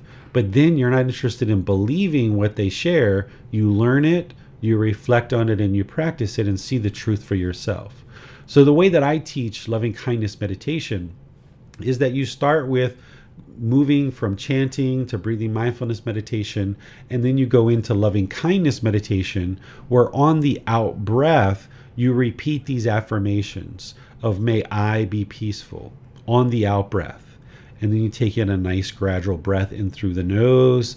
And then on the out breath, may I be safe. And then you take a nice gradual breath in again. And then once again on the out breath, may I be well. And on the out breath, may I be free of all discontentedness and the suffering it causes. You always start with I because it's very difficult, near impossible, to have loving kindness for others if you don't have loving kindness for yourself. You can't have loving kindness for all beings if you don't have loving kindness for this being that you are right now. So you start with I, and then you go through these successive rings based on your relationships, based on difficulties, based on challenges and struggles, people who you currently have hatred or anger for. Here, what you're seeing is just a very simple may we be peaceful, right? May we be safe. May we be well. May we be free of all discontentedness and the suffering it causes. You can use that, but you would like to say, you know, may mom be peaceful. May dad be peaceful. May my family, may my coworkers, may my friends, may Barbara right? If you have difficulties with Barbara in accounting, you know, use that. Put Barbara in your meditation. You might need to do that for several weeks before your mind releases any kind of anger, hatred, or ill will for Barbara. Keep in mind that as you structure this meditation, it should start with I and then it should end with all beings, where you haven't left anybody out, but you're all inclusive in the way that you're doing your meditation. And also keep in mind that this meditation is to change your mind. You're not trying to change Barbara in accounting. That's not how your mind's going to get to peacefulness. The way that your mind's going to get to peacefulness, you, you've got to improve the condition of your mind. So when you're saying, May Barbara be peaceful, May Barbara be safe. May Barbara be well. May Barbara be free of discontentedness and the suffering it causes. By you doing that repeatedly over multiple training sessions, now when you interact with Barbara at work, your mind's going to have more loving kindness. You're going to have more of this genuine interest in seeing Barbara be well. So now your intention, speech, and actions when you're interacting with Barbara are going to emanate from this loving kindness or this active goodwill. And it's not going to be the first time you interact with Barbara. It's not going to be the second. But as you interact more and more and more through this loving kindness, you will gradually see that your inner relationship with Barbara and your outward relationship with Barbara is going to evolve and it's going to improve. But it's got to start with you developing that for yourself. You're not trying to change other people. It's not possible to change other people through your meditation. If it was possible to change other people through our meditation, there would be no such thing as prisons. There would be no such thing as uh, criminals or harmful things that happen in the world. There would be no murders, there would be no rapes because we could just meditate and those things would be completely changed in the world. So it's not possible for us to change other people in our meditation. But by changing our own mind and transforming our own mind away from anger, hatred, ill will, in those lesser versions, now when we interact with these people, we will function in more loving and kind ways. So you would like to include in your meditation people that you have difficulties with. When I first started this meditation, I did, may I be peaceful, may I be safe, my, for myself, I did that two, three, four, five times because I had this inner hate, this negative self dialogue, this inner dialogue within the my own mind that I found it very difficult to have loving kindness toward this being David. So I would just do multiple iterations of may I be peaceful, may I be safe, may I be well, may I be free of discontentedness and the suffering it causes. And then I did it again and again and again. And then finally I'd get to may all beings, right? And I did that for quite an extended period of time. And then I started including people that I had difficulties with. At one time, I had a lot of difficulties with my mom. So she was in there for a good six months before I started observing my interactions with her were improving. And then at that point in time when I first started, I was in business, so I might have had a challenge with an employee or a customer or the landlord. At different times, the landlord of our business would come in and be hostile and aggressive towards me. And then I would include him in the meditation. So then when I would interact with him, I would function differently. So you're going to need to have a, a fluid, changing, impermanent meditation with loving kindness where these rings are going to be structured based on what's going on in your life. And again, this is something we do on Wednesdays so that you can get a different flavor each Wednesday of how we do these different meditations. So Miranda did one this past Wednesday, and then she'll be doing one in the future, and then I'll be doing them as well, where you can be learning breathing mindfulness meditation and loving kindness meditation and getting a feeling of how to do that, and then developing that in your own practice more and more, and also asking questions as you need help. So, what questions do you guys have on loving kindness meditation? Uh, Jan has her hand raised. Let's go to her for her question, sir. Thank you, Miranda. Thank you, Teacher David. Uh, Teacher David, I wonder about um, adding some other um, sorts of phrases. Um, for example, um, replacing may I be safe or may I be well, or adding to these phrases. Um, I don't have any specific examples, but have you ever used any other phrases or only these four phrases? You can use any thoughts you have about that. Thank you. Sure. You can use other phrases, but what you would like to do is have what's called a non burdening phrase. Even though we're not changing other people, you would like to create a phrase where you're not requiring other people to do something.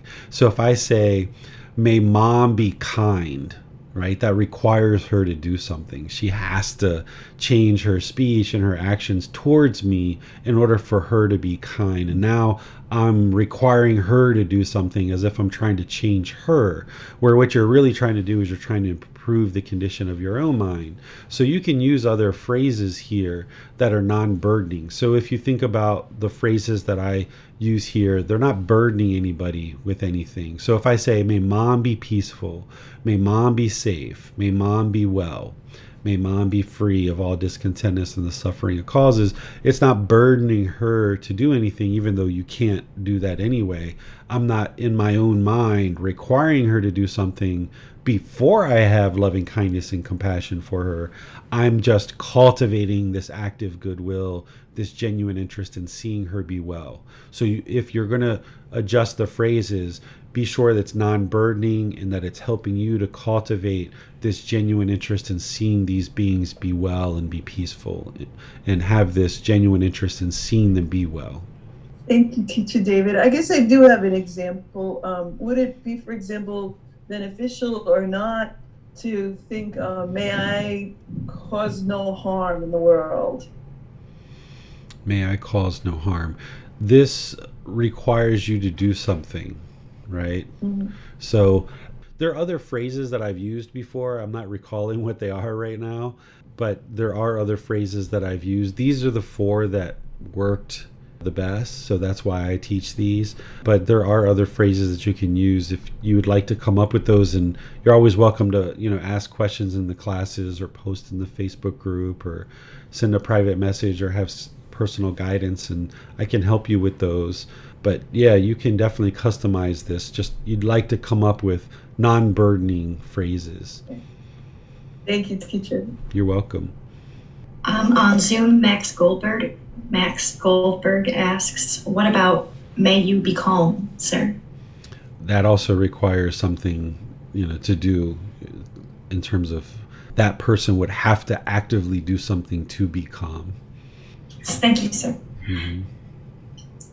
If someone is having a difficulty with a person and they're about to go into a room and interact with that person, mm-hmm. could there be a quick three to five minute top up session where we don't have to start with may I be peaceful, safe, well, free discontentedness, and just simply focus on may this person be safe, be well, be peaceful, be free of discontentedness to even just temporarily arise that loving kindness in the mind for that person that we're about to interact with, sir?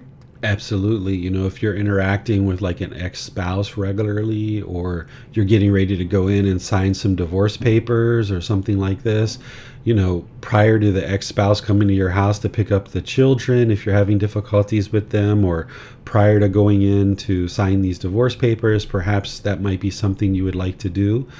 Of course, if you're having difficulties with these people and challenged in your life, you would like them to be in your regular meditations, but also you can kind of top up the mind as well. Because even if there's people that have been in your life 5, 10, 20 years ago, if the mind's still harboring anger, hatred, or ill will towards them, you're not going to be able to get to enlightenment because there's still that anger and hostility in there in the mind. So even if you're never going to see these people ever again, you're going to need to include them in your meditation.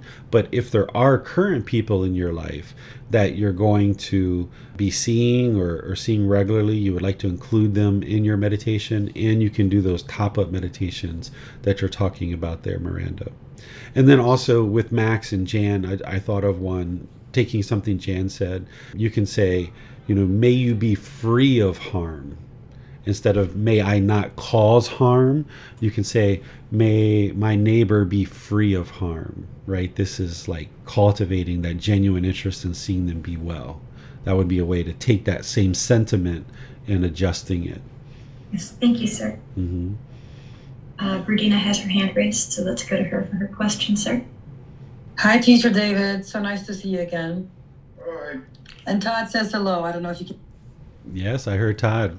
Welcome, guys. Okay, nice to see you. Um, so my question was a little bit during the loving kindness meditation. You mentioned like one of the parts is may may let's say my mom be safe or someone else be safe. My problem I have in there, let's say when as you are doing the meditation and you were saying may mom be safe, let's say, like automatically you might think that you're concerned that they're not safe. Let's say they're traveling somewhere and whatever you're concerned with their well-being as they're traveling, but and you state that, then your mind kind of goes off into whatever because now now you have more of a concerning than so you're bothered in a way during the meditation of them being so how do you handle that? I guess cut it off or how do you handle that part if you were to now the safe turns into concern more than just you understand what I mean? I understand. Yeah, there's no problems with having concerns. It's when the mind's worried that it's shaken up in discontent. So, for example, like now we're in New York. If my son walks out on the street, if the mind was worried about him getting hit by a car, now it's discontent. I'm overprotective. I'm grabbing him anytime he even looks towards the street to cross. Where when there's a concern, this is more of the middle way. So if we're on a really super busy street, I might reach out and hold his hand as we cross. I'm not worried about him getting hurt or getting hit, but I have a concern. I would like to see him be well and be safe. So you can practice concern in the middle way, and that would be the middle way. But when the mind is worried, that's where it now is shaken up and unwell. Thank you. So if it's weird and unwell, what do you do in that uh, situation? Yeah, that's where when you're practicing the Eightfold Path, you have that mindfulness or awareness of mind. You see the mind is worried. Now you cut that off and let it go, realizing that it's your own craving that I'm craving for my son to be safe when he's walking down the street. I'm yearning, I'm longing for it, where now the mind can't be calm and content. So, where you see the mind is doing that, you restrain the mind, you pull it back, you cut it off and let it go, and bring the mind to the middle and say, let me just make some wise decisions to ensure he is safe but I don't have to long and yearn for it. But I'm also not going to be indifferent and just be like, yeah, kid, walk walk wherever you want to walk who cares right? You know that would be the other side. So you're looking for that middle way where you're maybe as we're walking down the sidewalk i'm like bailan look there's all these cars you know it's not the same like in thailand you know you're going to have to be a little bit more aware as you're walking. And he's like yeah i see that dad. I'm like all right good i'm glad you see that. You know let me let me hold your hand if you know when we get to a busy street are you okay with that? And he's like yeah i'm fine with that. So then you know kind of help him with that but there's not this longing and this yearning. There's not like, hey, get back here. What are you doing? Why are you so close to the sidewalk? You know, don't stand so close to the curb. You know, there's not that kind of thing going on where if there was craving, desire, attachment, there would be. So the goal would be to cut it off and let it go. But you also have to realize that early in practice, like you and Todd are first developing these teachings, you're not going to be able to easily do that. You're going to potentially see cravings, you're going to see desires, attachments, these mental longings that the mind wants the objects of its affection, and you're trying to cut it off, but you just can't because the mind isn't well trained enough. So that's why once you get accumulated enough breathing mindfulness meditation sessions, you know, six months, a year into this, that's where it gets easier and easier for you to cut off and let go. So that's that right effort. So when you have the mindfulness and you're aware of the craving, desire, attachments, then you can apply the right effort to actually cut it off and let it go. And it will get easier to do that as you develop breathing mindfulness meditation more. Thank you. Mm-hmm.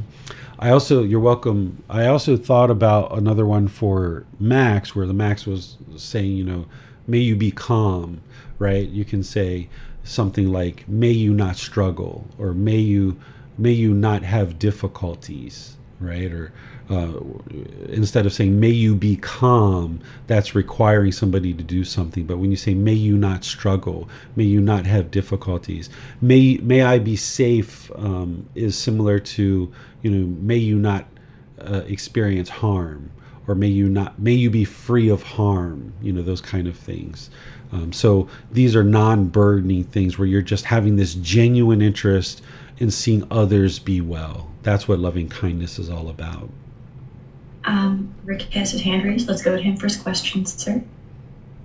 Teacher David, hi. Um, I I know people who have practiced or started to practice loving kindness meditation who have experienced severe trauma in their lives, and when they got to the part in the ring where um, they send loving kindness to somebody that may have harmed them in the past, they become flooded with with really unpleasant emotions and it, it really makes it hard for them to continue with the meditation. I was wondering if you had any suggestions or feedback on that. Yeah, this is actually part of the healing process.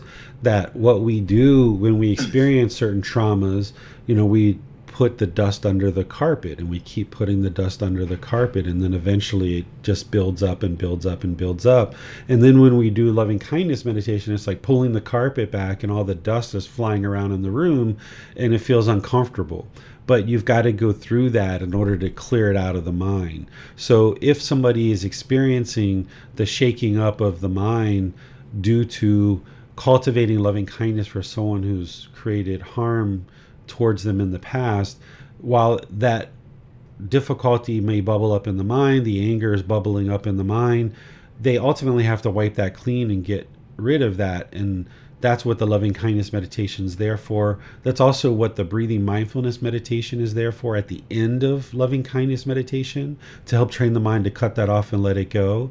So, as I used to meditate for loving kindness and cultivating this for my mom over that six month period, I would start the meditation being just fine, but in the meditation, I would sometimes get very angry and very hostile because I would remember things that happened in the past as a child, and I wasn't thinking about those things before the meditation, but during the meditation, it rose those things up.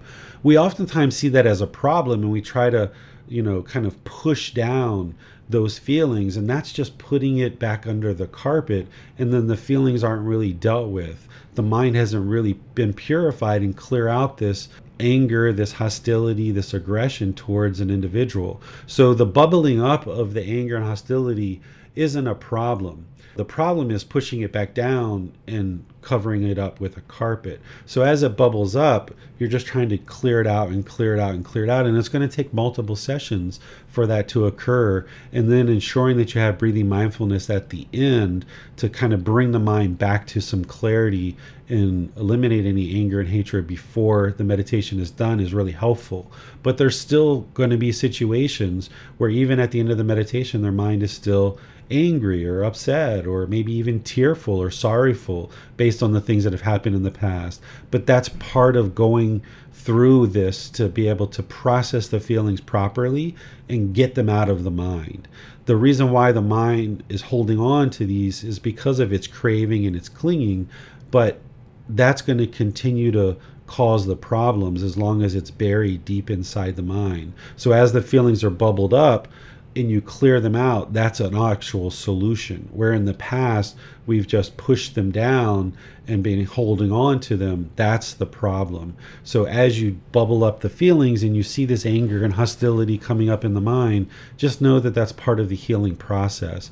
And now you'd like to clear it out and process them properly so that they don't continue to get buried. And just know that it's a continuous process. It's going to take a while for that to occur. You kind of have to walk through the fire in order to get to the other side and appreciate the fresh air on the other side.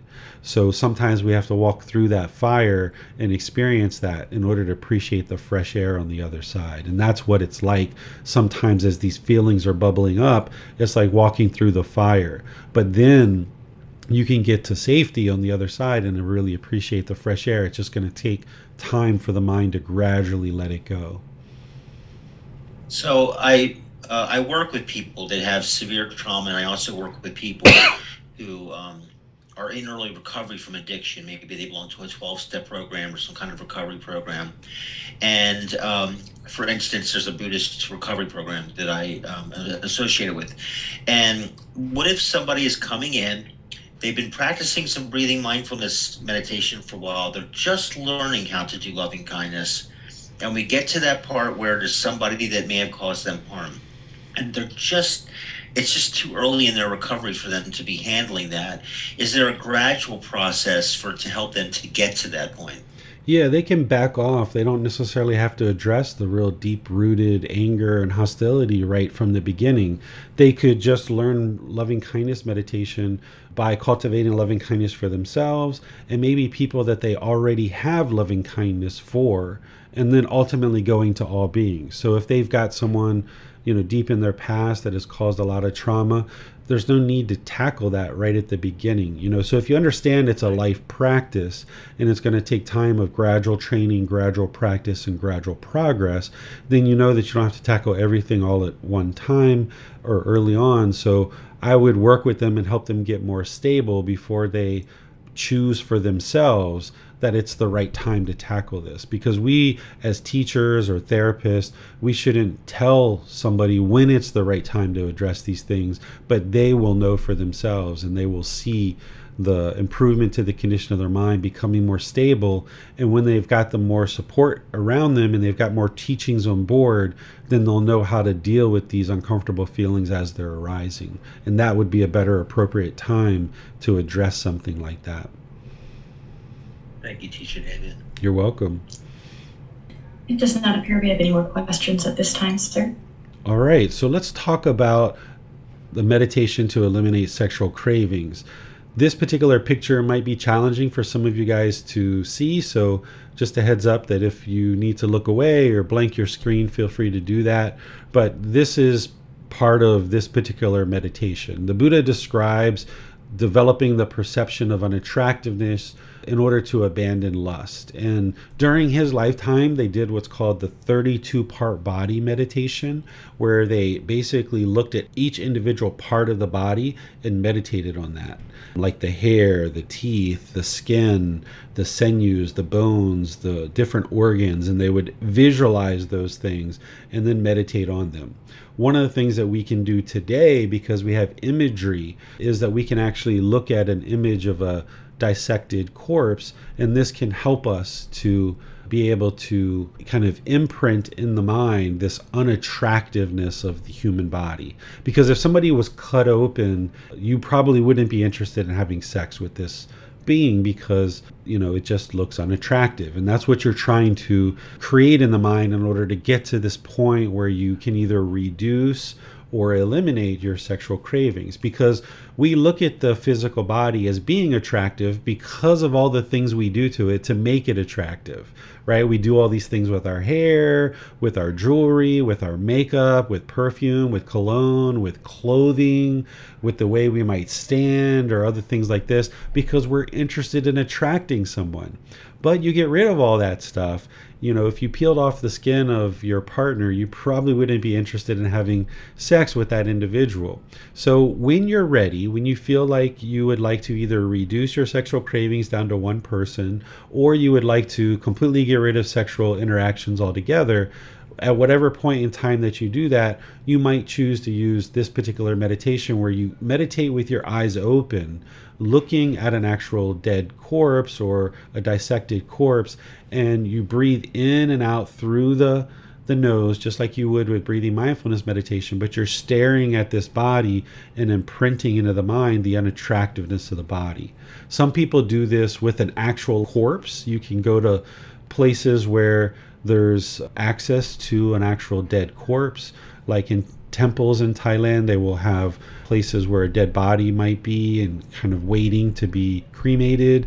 And even here in America, there's places that you can pay to go to what's called an anatomy lab where students will study the anatomy of the human body. And you can actually see the human body in different stages of dissection and autopsy and things like this and this can really help you to see the body as it truly is without the perfume without the jewelry without the makeup without the hair without the clothes and all the other things that we do in order to beautify the body you can see it more in its pure form and then this will help you to imprint into the mind that the unattractiveness of the body in order to abandon sexual cravings.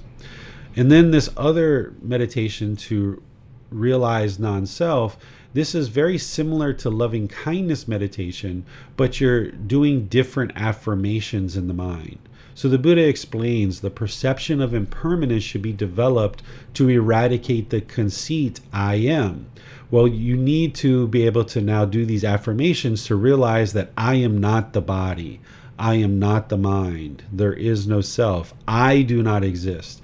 There's a physical body. There's a mind. This physical body exists, but there's no I here. This label David that was given to me at birth, that's just to make it easy for people to refer to this being that we call David. I am not the body, I am not the mind. There is no self. I do not exist, meaning there is no permanent self here. So as you understand the universal truth of non self, as you understand the fetter of personal existence view, which requires reading, talking to your teacher a few times, eventually you get to the point where you think about it enough and you start to gradually realize yes, this is actually true. You might need this meditation to kind of help you further cement in the mind that I am not the body, I am not the mind, there is no self, I do not exist, I am not the body, I am not the mind. There is no self, I do not exist. And you do this repeatedly over and over, just like you would loving kindness meditation on the out breath, and you repeat these affirmations over and over in the mind. This is what will help you to get to the point of realization of non self. But again, this is only approached later in your practice. You would like to get the Eightfold Path really well developed, you'd like to get breathing mindfulness meditation well developed, loving kindness meditation well developed, start seeing the jhanas or at least glimpses of the jhanas and seeing the improvement to the condition of the mind. And then that's where you might decide to focus in on something like this. And it's probably going to be prefaced with like I mentioned, some reading because in volume one and some of the other volumes, I've got some teachings there about the universal truth of non self. It's going to require talking with your teacher, questioning, asking questions, reflecting, thinking about this over multiple sessions. And then eventually you might get to the point where you decide to use this meditation to aid you in training the mind that there is no self, that there is no self, that you can eradicate the mind's false belief or misperception that there is a self. And this will help the mind to get to more peacefulness because as long as you think that this body is who you are, when this body starts changing, or if somebody says something agreeable or disagreeable about the physical body, the mind's going to be shaken up and experience discontentedness. If you think that this mind is who you are, like I am a police officer or I am an American, as soon as you hear somebody say something agreeable or disagreeable about these things that you're holding on to the mind is who you think you are, your mind's going to be shaken up with discontentedness. So by you training the mind that I perform this role as a police officer, or I perform this role as a doctor or a lawyer. This physical body was born in a certain country. Then you don't necessarily take on that self image and self identity as this is who you are as a person. That when you hear this agreeable or disagreeable speech, about these various things, your mind isn't shaken up by it. So, this meditation can help you to do that, but there's a lot of work ahead of time that you need to do before this meditation will really be successful for you.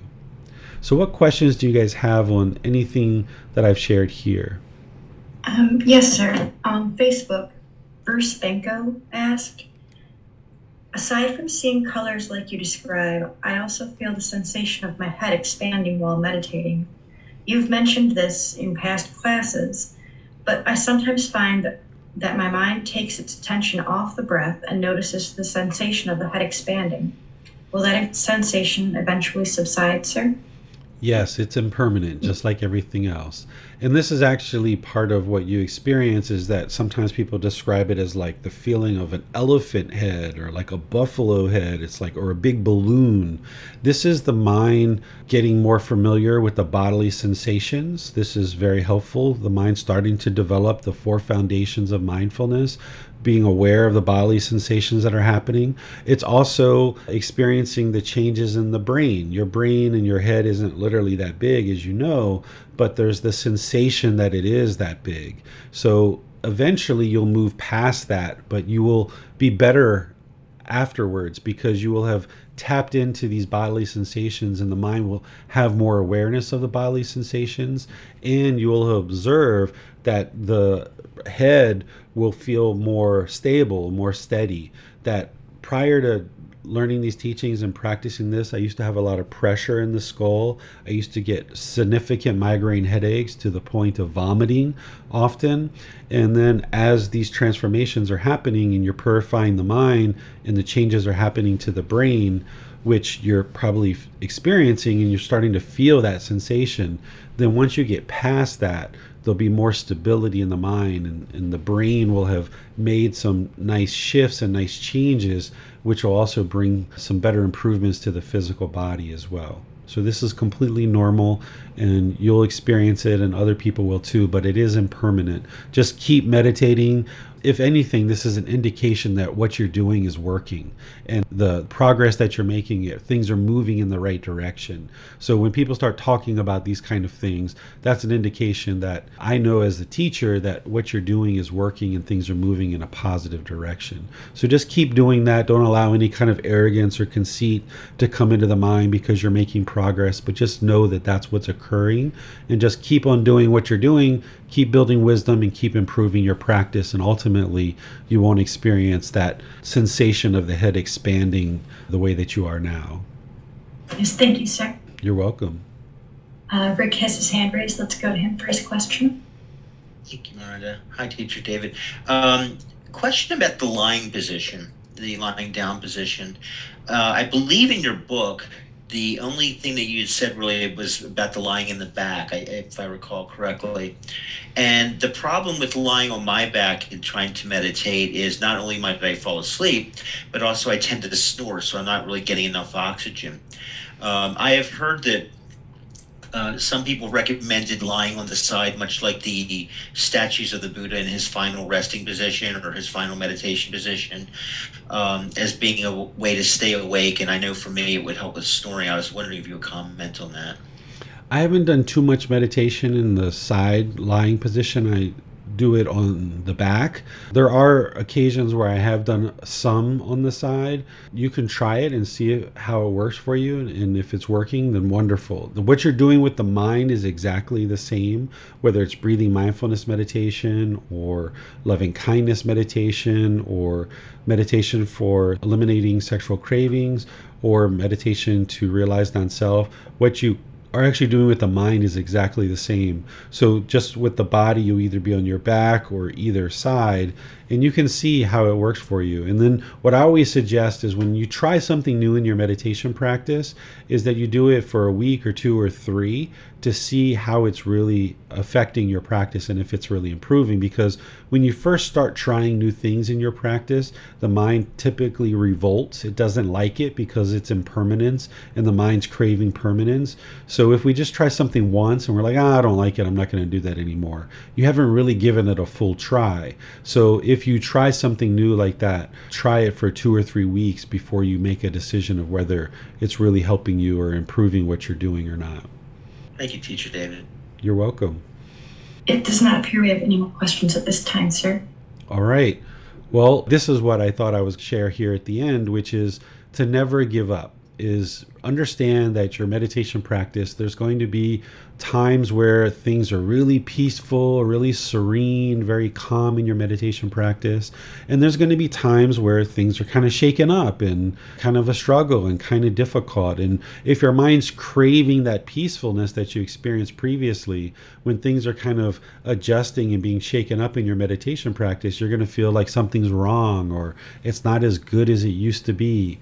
Your meditation practice is impermanent, just like everything else. So, like me traveling on the road like this, when I was in Arlington for two and a half weeks and I was in one place, I was able to meditate consistently the same way that I was doing when I was in Thailand. And I was teaching a retreat there, so I was able to meditate even more because I was meditating with students.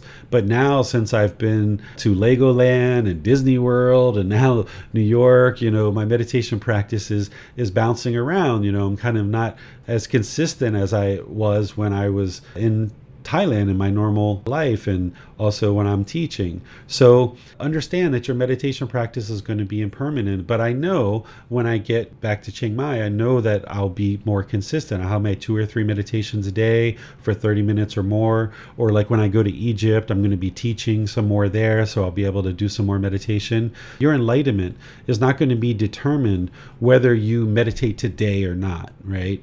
Your enlightenment is going to be determined that over a consistent long term period, over two years, three years, four years, five years, six years, are you consistently working towards meditating two or three times a day for 30 minutes or more?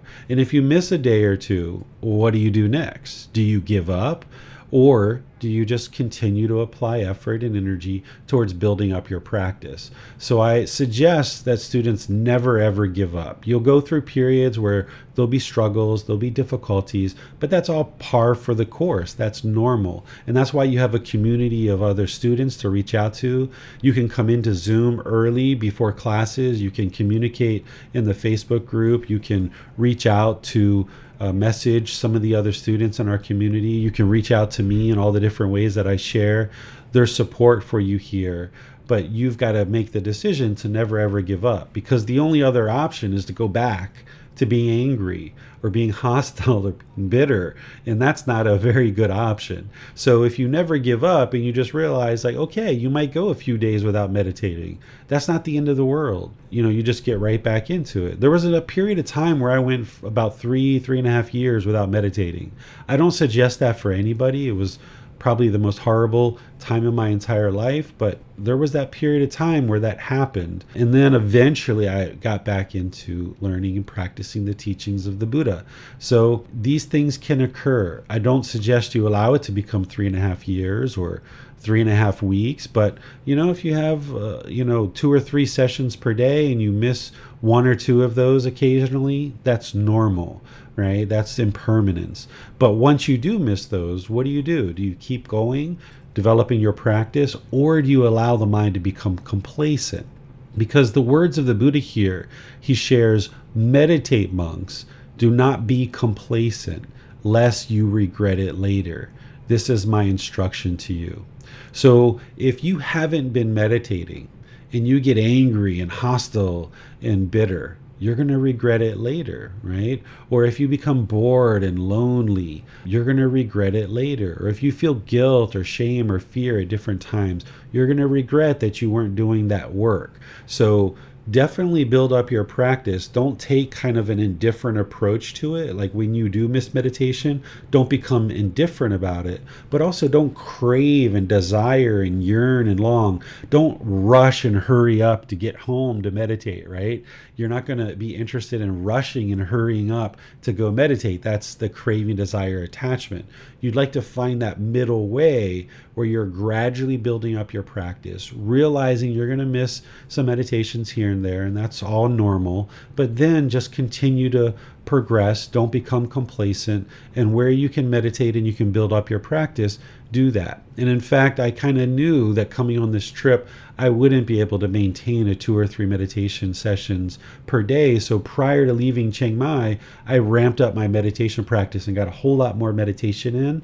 And then during those two and a half weeks in Arlington, when I first started traveling, I was getting a whole lot of meditation during that period of time as well. Because I knew over the period of time when I was taking Bailan to Legoland and Disney World and things like this, that I wouldn't be able to get as much meditation going.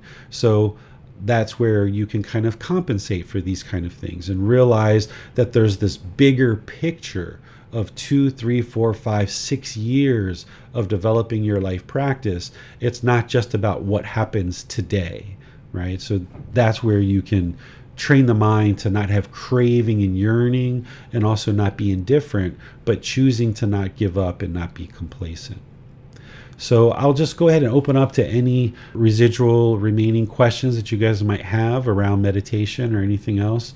You can put those into Facebook, YouTube, or Zoom, or you can raise your hand in Zoom and ask any questions that you like. It does not appear we have any more questions at this time, sir.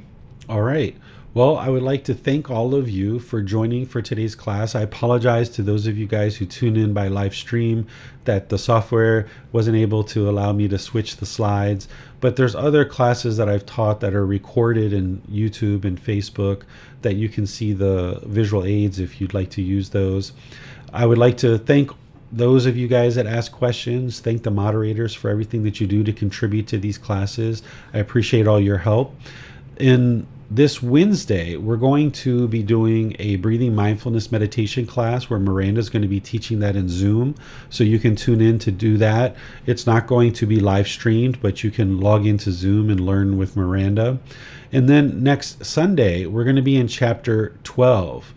Chapter 12 is Craving is the Problem. What is the solution? So we're going to be now diving into some more specific solutions around how to eliminate craving, desire, attachment from the mind.